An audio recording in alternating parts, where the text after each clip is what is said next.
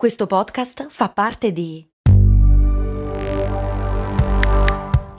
Voice Podcast Creators Company.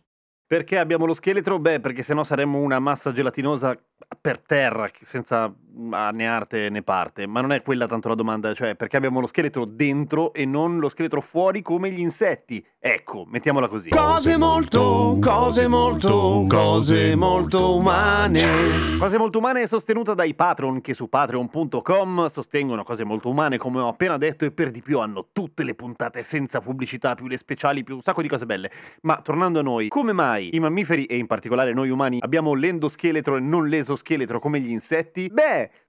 perché saremmo tutti croccantini intanto, ma ci sono un sacco di altre ragioni. Allora, intanto partiamo dal fatto che l'esoscheletro degli insetti non è mica una roba da sfigati, ha tutta una serie di vantaggi potentissimi, perché la chitina, Chitina! cioè il materiale di cui sono fatti gli esoscheletri, cioè gli scarafaggi fondamentalmente, se ci pensate, o tutti gli altri insetti, ma non solo, anche, che ne so, i gamberi, tutti gli artropodi, quelle cose che ci fanno brutto, la chitina è molto molto dura ed è un materiale della Madonna, è fatto molto bene, è molto leggero per quanto è resistente ed elastico. Il problema è che per quanto leggero pesa comunque molto di più delle ossa e, e quindi questo potrebbe essere un buon motivo, nel senso quella cosa che le formiche riescono a sollevare e a resistere a un peso molto maggiore rispetto a loro è veramente così ed è proprio perché sono resistenti, ma i vantaggi della chitina e dell'esoscheletro si apprezzano soprattutto in dimensioni molto piccole. Se inizia a diventare grande, grande tipo un umano, inizia a diventare una roba tipo che poi non ti puoi più muovere. Avete in mente un'armatura di un cavaliere medievale? Peggio. E per di più faremmo anche schifo.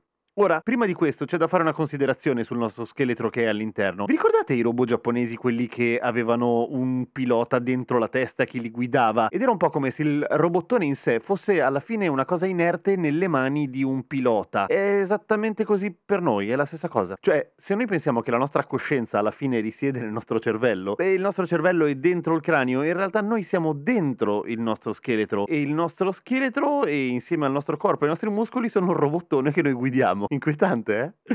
Però così cazzo. Ma per tornare al nostro scheletro, è molto vantaggioso avere uno scheletro rispetto a un esoscheletro quando si parla di dimensioni così ragguardevoli come noi. Perché ovviamente sì, ci sono delle sfighe, non siamo protetti, non siamo antiproiettili, ma tanto se avessimo avuto un esoscheletro avremmo inventato un modo per ucciderci lo stesso senza problemi, tipo col raid. Ma anche le nostre ossa sono una figata. Intanto sono più resistenti dell'acciaio e hanno tutta una serie di sistemi fichissimi per renderle elastiche e dure, nel senso che sono ovviamente in buona parte minerali, ma sono anche intrise di collagene, come abbiamo più volte visto in cose molto morte. Questo le rende una miscela veramente formidabile. Oltretutto, le leve che noi riusciamo ad avere avendo i muscoli all'esterno delle ossa, quindi i muscoli che si legano alle ossa esternamente e non da dentro, come succede agli insetti e agli artropodi che hanno l'esoscheletro, sono leve molto più favorevoli, per cui nel complesso riusciamo a essere molto più agili, ma anche molto più forti a parità di muscolo. E questo non è male. In più è proprio da lì che viene il nostro sangue, nel senso che sono le ossa che lo producono. Fico, eh? Ci sono anche dei difetti di progettazione come abbiamo visto altre volte. Per esempio, tra le mani e i piedi ci sono circa metà delle ossa di tutto il resto del corpo. E non perché richiedano in realtà tutte quelle ossa, nel senso sì, certo, abbiamo bisogno di ossa piccoline per riuscire a gestire movimenti molto articolati, ma la verità è che ancora paghiamo l'eredità di quando eravamo quadrupedi e le nostre mani e i nostri piedi hanno molte più ossa di quello che dovrebbero che si incrocchiano con una certa facilità e da lì arrivano un milione di problemi posturali almeno. Poi abbiamo ossa piccolissime, tipo quelle che abbiamo nell'orecchio, che anche quelle le abbiamo già viste. Ma torniamo ancora a bomba ai difetti dell'esoscheletro. Ad esempio, i movimenti sono molto complicati, tutti quanti, anche la respirazione, tant'è che gli insetti respirano attraverso delle aperture all'interno dell'esoscheletro, non hanno dei polmoni e hanno una circolazione che fa abbastanza schifo. Anzi, una delle ragioni per cui sono così piccoli gli insetti è proprio quello che non riescono a apportare al proprio organismo un sufficiente quantitativo di ossigeno perché sono piuttosto inefficienti. Ai tempi, tempi, tempi, tempi, quando l'ossigeno nell'atmosfera era molto di più, gli insetti erano grandissimi e facevano molto più cagare di adesso. Cioè, no, affascinanti per carità, però trovarti una libellula con l'apertura alare di un metro in casa, secondo me un po' impressione faceva. Ma credo che la risposta definitiva al perché non abbiamo un esoscheletro e soprattutto la risposta definitiva al non rimpiangere la mancanza di un esoscheletro è pensare alla crescita. Da ragazzini ci ricordiamo ancora quando ci facevano un sacco male le ossa perché stavamo crescendo, soprattutto quando avevamo la febbre. Ecco, pensate se aveste un esoscheletro tipo vi svegliate un giorno che siete uno scarraffone kafkiano e da quel momento in poi dovreste crescere lasciandovi dietro una muta. Oltre al fatto che sareste morbidi morbidi per anche settimane in cui siete assolutamente vulnerabili a qualunque cosa venga dall'esterno, vi lascereste dietro delle robe disgustose, una sorta di cialda gigantesca croccante a forma di voi stessi che poi ci sarebbe la raccolta differenziata per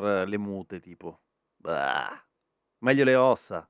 Meglio guidare il robottone da dentro. Sì. Volevo ringraziare Stefano, Davide, Maria Fernanda e Fiamma, che sono gli ultimi iscritti a patreon.com slash cose molto umane e che ci porta al fatidico numero di 99 iscritti. Dai che ce ne manca uno. Dai, che facciamo cifra tonda. A domani con cose molto umane.